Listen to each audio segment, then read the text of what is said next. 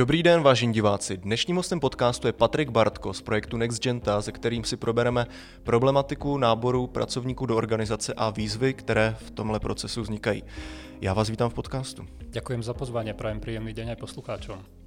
Já už jsem teda zmínil, že vy jste zapojený do projektu NextGenta, ale je potřeba na začátek říct, že vy nejste tak úplně obyčejný náborář, obyčejný člověk, který by měl na starosti přímo ten nábor, tak mě by zajímalo, jak byste se představil sám, jak byste tu svoji roli popsal. To je veľmi dobrá otázka. Asi ten najschudnejší spôsob pre poslucháčov je, ak sa nebudem predstavať úplne rolami, ktoré zastávam, to môže byť trochu kontraproduktívne. Asi ten najlepší spôsob, ale zároveň, aby som nebol príliš teoreticky, povedzme, je, ak poviem, že som skutočne človek, ktorý má veľkú vášeň pre stratégie, pre tvorbu stratégií, pre tvorbu procesov, ale zároveň aj pre vzdelávanie nielen seba, ale aj vzdelávanie iných. A z tohto som sa tak nejako prirodzene vyprofiloval do toho, že to, čo, čomu sa venujem, sú práve globálne stratégie akvizície talentov, globálne stratégie náboru talentov a s tým práve spojená edukácia daných organizácií. Ve výsledku to teda znamená, že rozdíl mezi váma a personálníma agentúrama spočívá teda v čem? ten asi najjednoduchší spôsob, ako to vysvetliť, možno už trochu sprofanovaná metafora, ale ja to vždycky hovorím tak, že si predstavte človeka, ktorý má hrozný hlad a vy máte vlastne dve možnosti, ako toto vyriešiť v základe. Buď mu dáte to jídlo, alebo ho naučíte, ako si to jedlo uloví a obstará sám. A toto, si, toto vnímam ako ten základný rozdiel medzi mnou a personálnymi agentúrami. Byť obe tieto spôsoby sú absolútne legitívne v určitých prípadoch. A znamená to asi toľko, že ak máme organizáciu, ktorá okamžite potrebuje dané ľudské zdroje, tak je naprosto v poriadku použiť personálnu agentúru, byť je to krátkodobé riešenie, ale ak je tá agentúra schopná, alebo je to headhunter, kompetentná, tak nepochybne doručí vhodného človeka do organizácie. To je určite pravda. Zároveň to vnímam ako spíš krátkodobé riešenie a to, čomu sa venujem ja, je práve dať tomu hľadovému schopnosti, znalosti, kompetencie, aby dlhodobo si bol schopný sám nachádzať to jídlo. V tomto prípade to znamená, že učím organizácia, nastavujem procesy s nimi, stratégie, aby boli v dlhom období schopné nachádzať tie najvhodnejšie talenty pre danú organizáciu na, dl- na trhu práce, teda dlhodobo a udržateľne. Toto je moja práca. Když to teda vztahnu k tomu projektu NextGenta, tak by mě zajímalo, jak jste se vlastně dostal k tomu, k tomu lektorování postupem z té praxe, že teďka pře, vlastně tam přednášíte pro ty firmy. Toto je veľmi dobrá otázka, pretože ja to vnímam tak, že som začal už niekedy na strednej, keď som pracoval v stavebníctve, tak som bol práve pri tom nábore vždycky nejako prospešný, alebo som sa snažil byť prospešný, ale ten proces začal asi až vtedy, keď sme niekedy na vysokej škole začali budovať IT firmu, to mi bolo asi 19 alebo 20 rokov. A viete si predstaviť v takej situácii, ak človek buduje firmu a nemá úplne finančné zdroje desiatky tisíc korún na to, aby používal všetky tie známe pracovné portály na nábor, tak som si musel hľadať iné cesty. A ja som v tej dobe využíval veľa zahraničných portálov, snažil som sa vzdelávať sám seba, ako to bolo len možné. A zistil som, že naozaj sú spôsoby, ktoré sú takmer low cost, sú úplne da Dharma. Ako nájsť týchto ľudí a dostať ich do organizácie. Či to bol recruitment marketing a naučil som sa, kde vlastne dávate pracovné nabídky, tie pracovné príležitosti pre ľudí tak, aby to nebolo drahé pre danú organizáciu. A čo je ešte dôležitejšie, naučil som sa tzv. talent sourcing a v podstate to znamená to ísť na ten trh a uloviť si tých kandidátov sám. Takže síce sme nemali ako organizácia toľko zdrojov, aby sme boli schopní dávať tie pracovné nabídky na všetky tie portály, ale zároveň sme boli veľmi kompetentní v tom, že sme dokázali na ten trh ísť a nájsť si tých ľudí, skontaktovať a dostať ich do organizácie. Prakticky, aby som bol praktik, tak to znamená asi toľko, keď si predstavíme hľadanie ľudí na LinkedIne, na GitHube, na Stack Overflow, na Facebooku, na Twitteri, na, kľudne aj na Instagrame. Skúšal som také exotické platformy ako Airbnb a Couchsurfing. Toto všetko je v nábore možné, akurát človek musí byť kompetentný a musí vedieť, ako na to. Takže toto je vlastne ten prechod, kde som sa naučil tie úplné základy. Potom som však zistil jednu veľmi podstatnú vec, že na tom trhu, ktorom som, ktorom som pracoval, to bol v podstate stredoeurópsky trh, Česko, Slovensko a podobné zemne.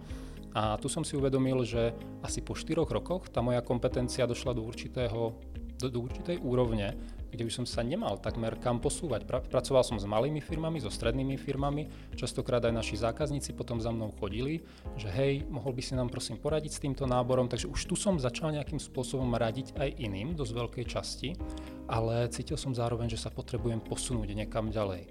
A to bol práve moment, keď som si po všetkých tých rokoch povedal, že by som chcel vyskúšať to medzinárodné prostredie, prostredie, kde sú veľké korporáty, kde sa investujú oveľa väčšie finančné prostriedky a tak som sa aj preto rozhodol a dostal som sa do tohto prostredia.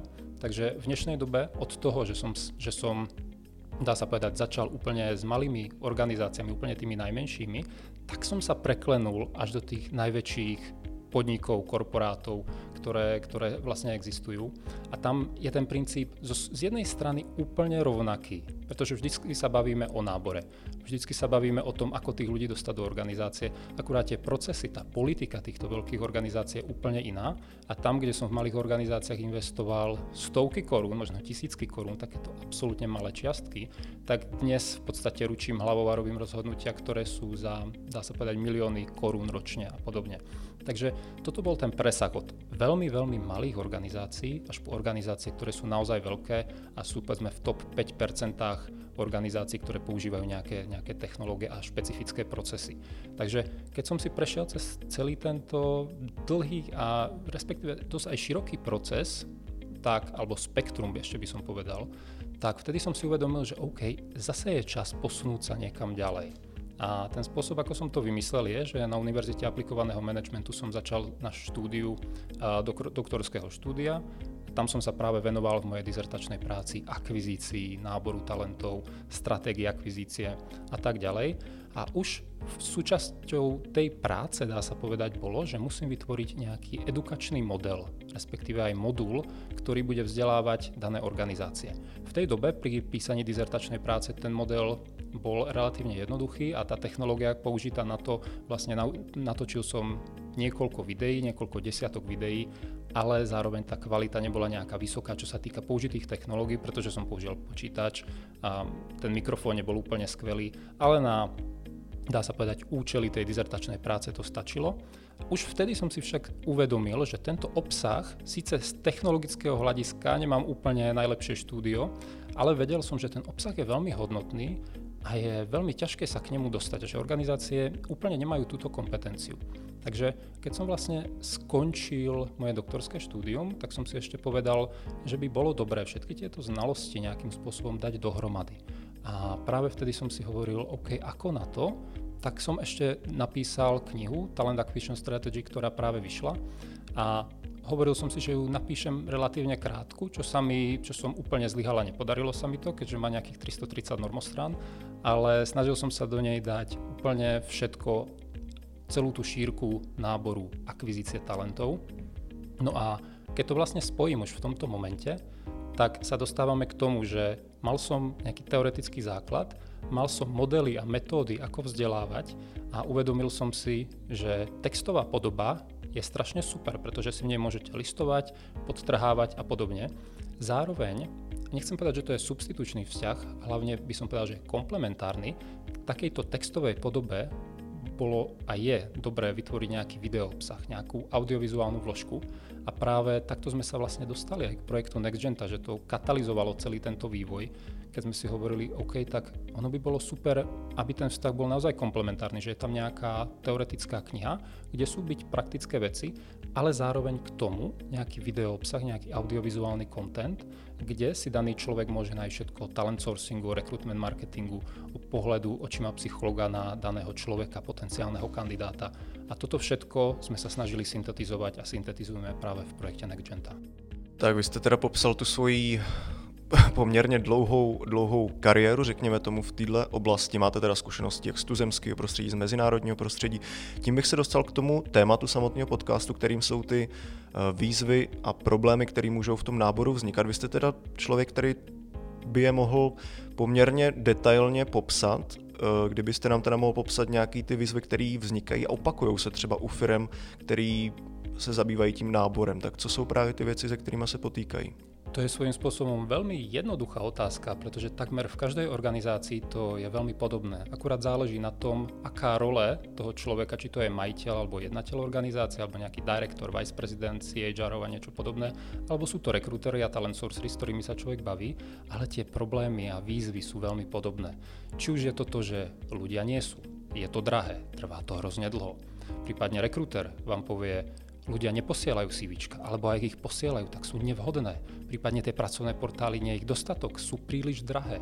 Talent Source vám povie, že nevie dostatok ľudí nájsť, nevie nájsť nové kontakty, nové talenty. A keď ich aj kontaktuje, tak tí ľudia neodpovedajú. Takisto dostávame sa do procesu selekcie. Rekrútery a úplne legitímne majú obavy častokrát, že vyberú zlé. Čo ak vyberú zlého človeka? Vtedy oni budú zodpovední za to, že ten výber nebol vhodný a môžu mať z toho obavy. Toto sú veci, ktoré sa opakujú veľmi často. Takisto pri postselekcii tých zamestnancov. To je úplne to isté. Častokrát organizácie ani nevedia alebo len tušia, že by mohli nejak v dlhom období pracovať s tými všetkými CVčkami, ktoré dostávajú. To je ďalšia vec. A poslednou vecou, ktorú by som spomenul, sú práve stratégie. Spomenuli sme toto slovo už niekoľkokrát v priebehu tohto podcastu, slovo stratégia. Ono je to, bojím sa, až trochu sprofanované slovo, pretože ho počuje človek z každej strany, ale vnímam, že nie každý vie, čo presne toto slovo znamená. Takže tu by som si možno dovolil takú odbočku, pretože to vnímam ako podstatnú vec. A trošku vysvetliť, dajme tomu poslucháčom, ktorí nie sú, dajme tomu, úplne z tohto, z tohto oboru stratégií. Pretože častokrát, ak sa človek spýta firmy, čo je to teda tá stratégia, akú máte stratégiu. A teraz nebavím sa len o nábore, obecne. Spýtam sa organizácia, alebo ktokoľvek sa spýta organizácie, akú máte stratégiu. A tá odpoveď je často niečo typu, no, my chceme byť najlepší. My chceme slúžiť všetkým zákazníkom toto prosím pekne nie je stratégia, ako dosiahnuť konkurenčnú výhodu. Je to stratégia, ako byť priemerný maximálne, ale nič iné. Pretože ak poviem slovo stratégia, možno sa veľa poslucháčom vybaví meno Michael Porter. To je asi, to je asi človek, ktorý, čo sa týka obecných stratégií pre organizácie, vytvoril jednu z najväčších teórií.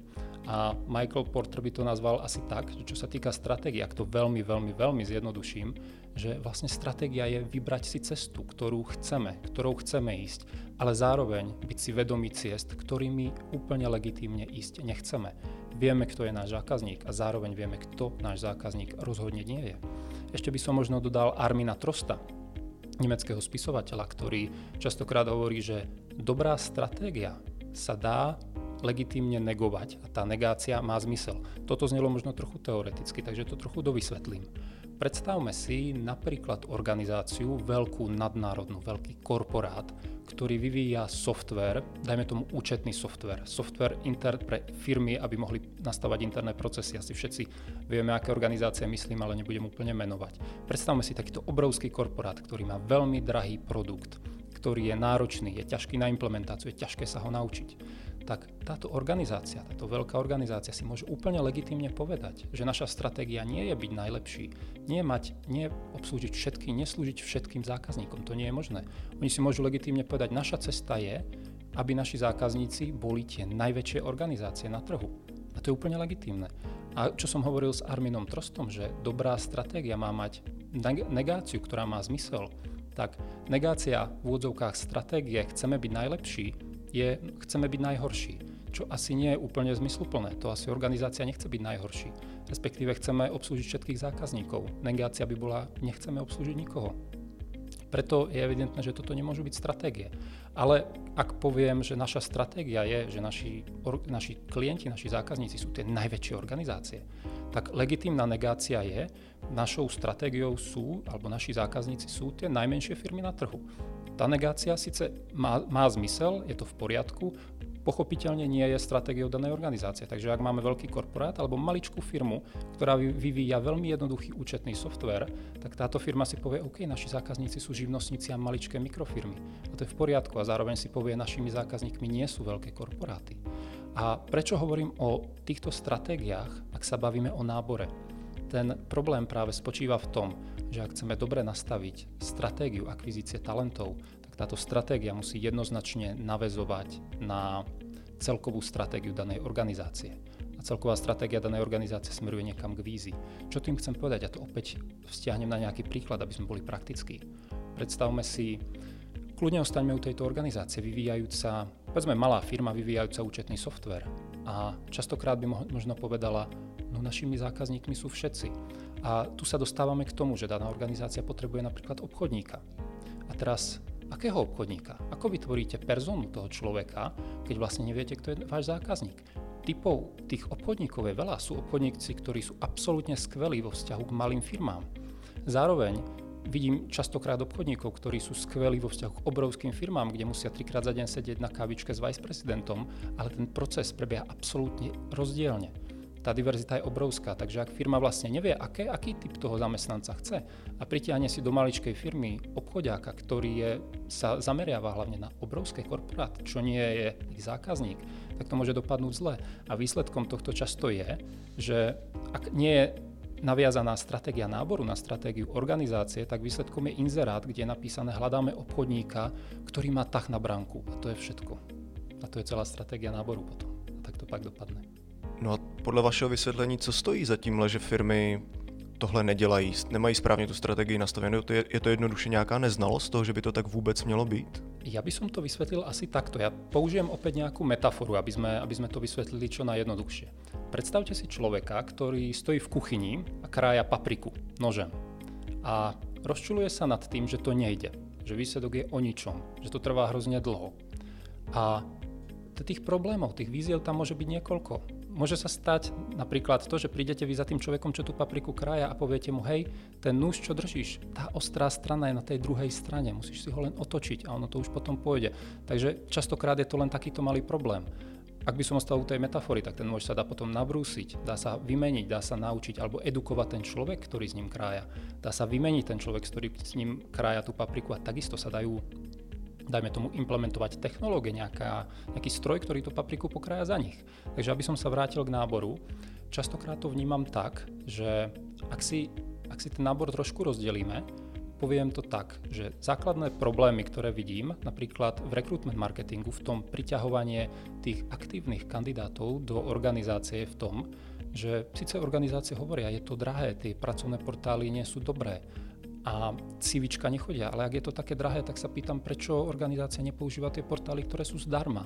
Ono ich je niekoľko, tak dá sa to vždy skúsiť. Takisto častokrát sa spýtam, používate referály, to znamená, pýtate sa vlastných zamestnancov, či majú nejaké doporučenie. Toto sú úplne také základy, ktoré pravdepodobne 95% firiem si povie, tak to je jasné, že to vieme. Ale nemusí to byť vždy jasné, to je jak s tým nožom, či ho má dobre otočený. Ale samozrejme dostávame sa k tomu, že toto nie je všetko sú tam pri recruitment marketingu nejaké základy marketingu, obecne náborového, má, je organizácia kom, e, kompetentná v tomto hľadisku, to je ďalšia vec. Prípadne talent sourcing, to je ďalší spôsob, ako pritiahnuť do organizácie práve tie pasívne talenty. A častokrát vidím, že organizácie to vnímajú tak, že jediná ich v úvodzovkách stratégia je dať pracovnú nabídku na nejaký, na nejaký portál a čakať, že predsa niekto musí prísť, budú sa za to aj modliť. A, ale nechodia na ten trh priamo, nerobia talent sourcing, nehľadajú tých ľudí napriamo. A keď sa nad tým zamyslíme, to je ako keby sme jazdili na kole, išli na Tour de France na závod, ale len s jedným kolesom. Tak možno, že na zadnom by sme nejakým spôsobom došli do toho cieľa, ale určite by sme neboli prví a určite neefektívni a tá konkurenčná výhoda by sa stratila. Takže ono sa, štatistiky hovoria, že organizácie naberajú zhruba nejakých 33% záleží na veľkosti talentov práve talent sourcingom, čiže tým priamým hľadaním, povedzme na LinkedInu, na Stack Overflow, na GitHube, na Facebooku, na CV databázach, to je úplne jedno. Tých spôsobov je veľa, takže ak toto chýba v danej organizácii, už to, to značí alebo indikuje nejaký problém. Ďalšia vec je proces selekcie.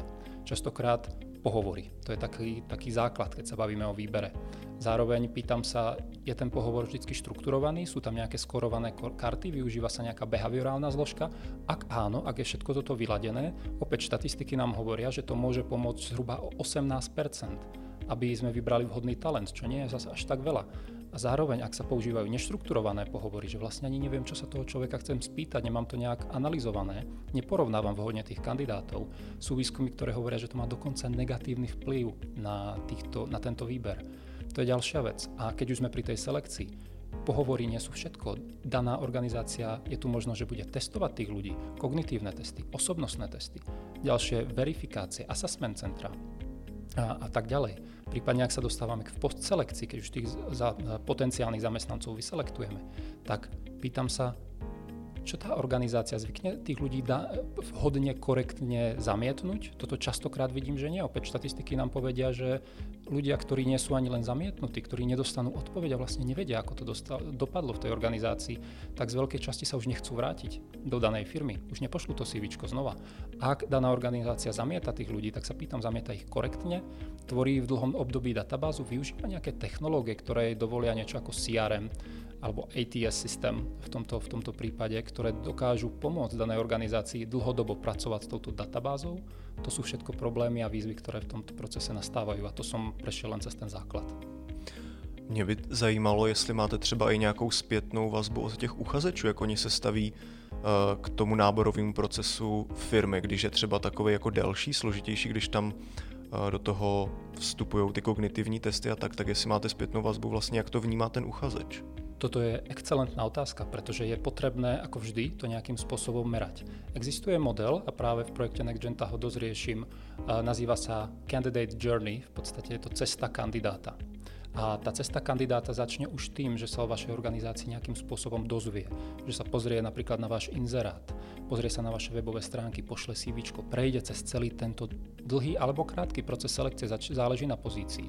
A potom prípadne čaká odpoveď, ktorú nedostane, alebo ju dostane a dostane už skvelú, síce ho zamietne tá organizácia, ale je spokojný, pretože ten proces bol dobrý. A čo si treba uvedomiť, toto, čo som popísal, ako hovorím candidate journey, takže cesta nejakého kandidáta, a čo je na konci každej cesty? Je to nejaká skúsenosť.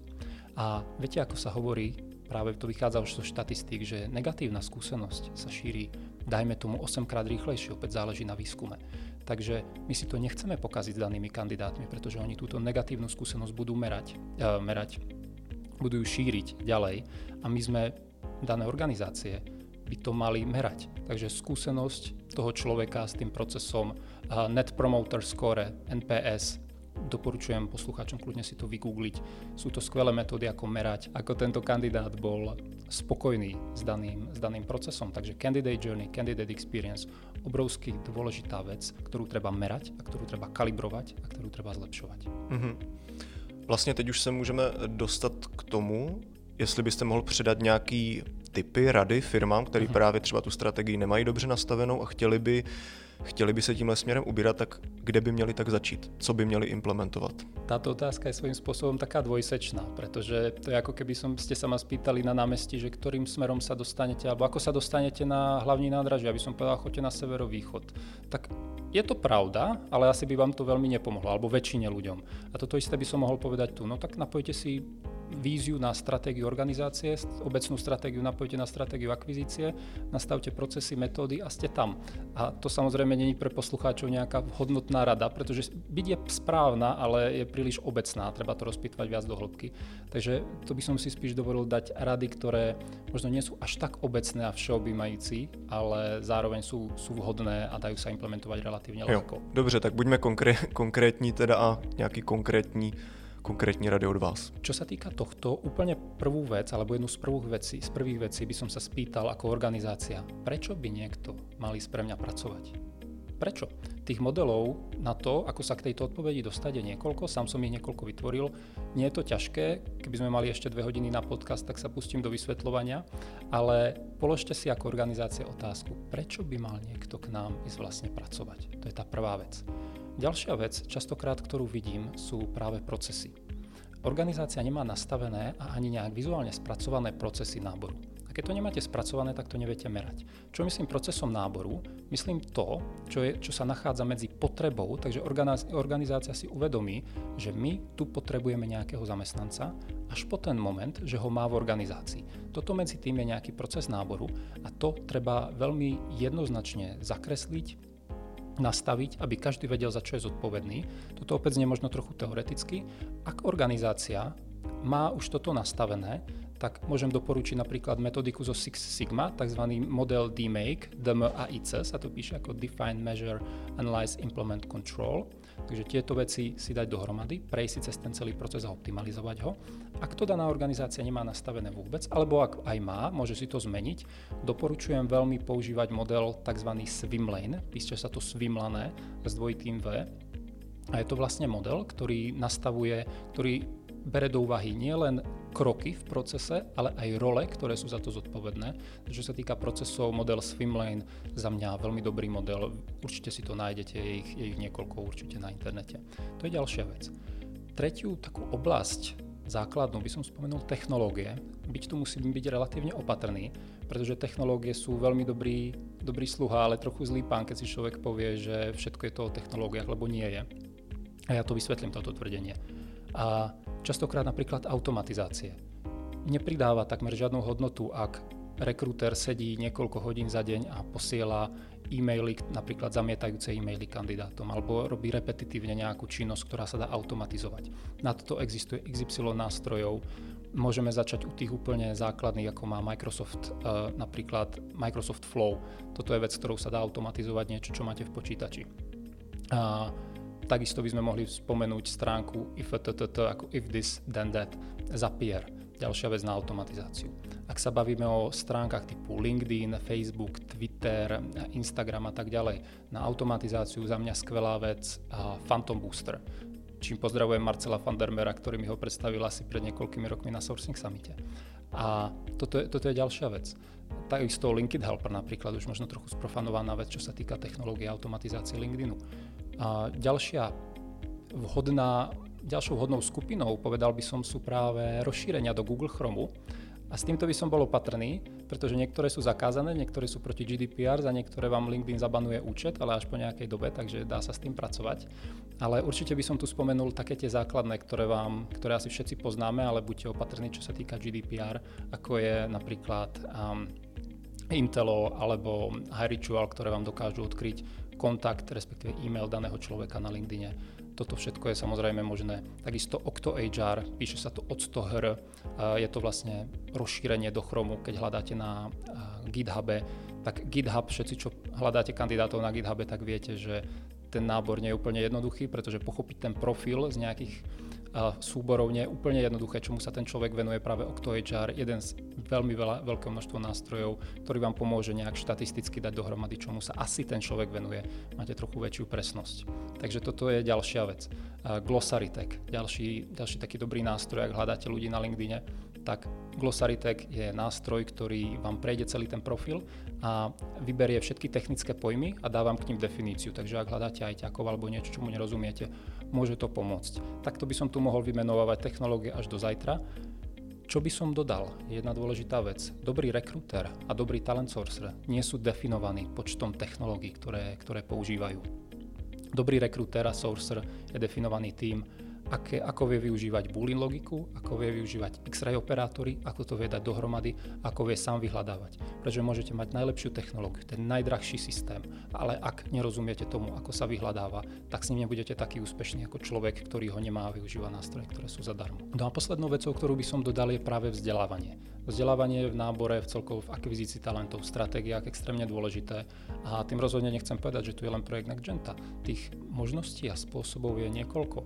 Čo môžem jednoznačne doporučiť je napríklad Sourcing Summit, ktorý je štandardne buď v Mníchove, v Amsterdame, zvykne byť v Berlíne, proste v rôznych európskych mestách. Veľmi rád tam chodím, Teraz samozrejme počas pandémie je to trochu zložitejšie, ale stále sa to dá virtuálne. Takže Sourcing Summit pre ľudí, ktorí sa chcú zameriavať špecificky na sourcing a chcú byť naozaj excelentní v tejto oblasti, lepší ako 99,9% ostatných ľudí v tomto obore.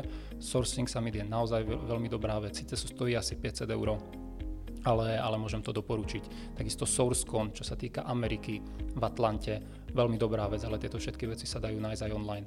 Sice tá cena je, aká je, je to celé v angličtine, pochopiteľne, zároveň je to veľmi dobrá vec, takže SourceCon. A ďalšia vec, čo ma napadá pri tom vzdelávaní je napríklad už spomínaný Armin Trost, ktorý sa neza, je to spisovateľ, ktorý sa nezaoberá čisto akvizíciou, ale berie ľudské zdroje obecne, celú stratégiu ľudských zdrojov v organizácii. Takže jeho knihu Human Resource Strategies určite môžem doporučiť. Je dokonca v angličtine Armin Trost, myslím, má nejaký podcast a videá, takže ak preferujete tento spôsob, určite je to možnosť. Zároveň si dovolím tu spomenúť práve projekt iniciatívu NextGen, ktorá k tomu pristupuje opäť trochu inak. Myslím, že veľmi komplementárne k týmto ostatným spôsobom, ktoré som spomenul, pretože práve tu nájdete vzdelávanie, čo sa týka talent sourcingu, recruitment marketingu, preselekcie, postselekcie, čo sa týka pohľadu očima psychológia na, na, na tú danú oblasť, na celý nábor. Takže NextGenta práve má ten cieľ dať dohromady a syntetizovať tieto informácie na jedno miesto, pričom na druhej strane sú práve tie sourcing summity, ktoré sa zaoberajú čisto špecificky na talent sourcing. Obe možnosti sú legitímne, obe možnosti sú fajn a takto to asi vidím, čo sa týka toho vzdelávania. Ale mohol by som hovoriť do nekonečna, takže to radšej zastavím tu. Tak já vám moc krát děkuji, že jste si nás udělal čas a přišel nám do podcastu představit právě ty rady a typy pro firmy, které chcou zlepšit svůj nábor, třeba díky projektu NextGenta. A děkuji i vám posluchači, že jste s námi vydrželi až do konce a doufám, že jste si z podcastu odnesli všechno užitečné a potřebné, co jsme vám chtěli předat. Děkuji a na viděnou. Ďakujem poslucháčom, ďakujem za pozornosť a prajem úspešný nábor.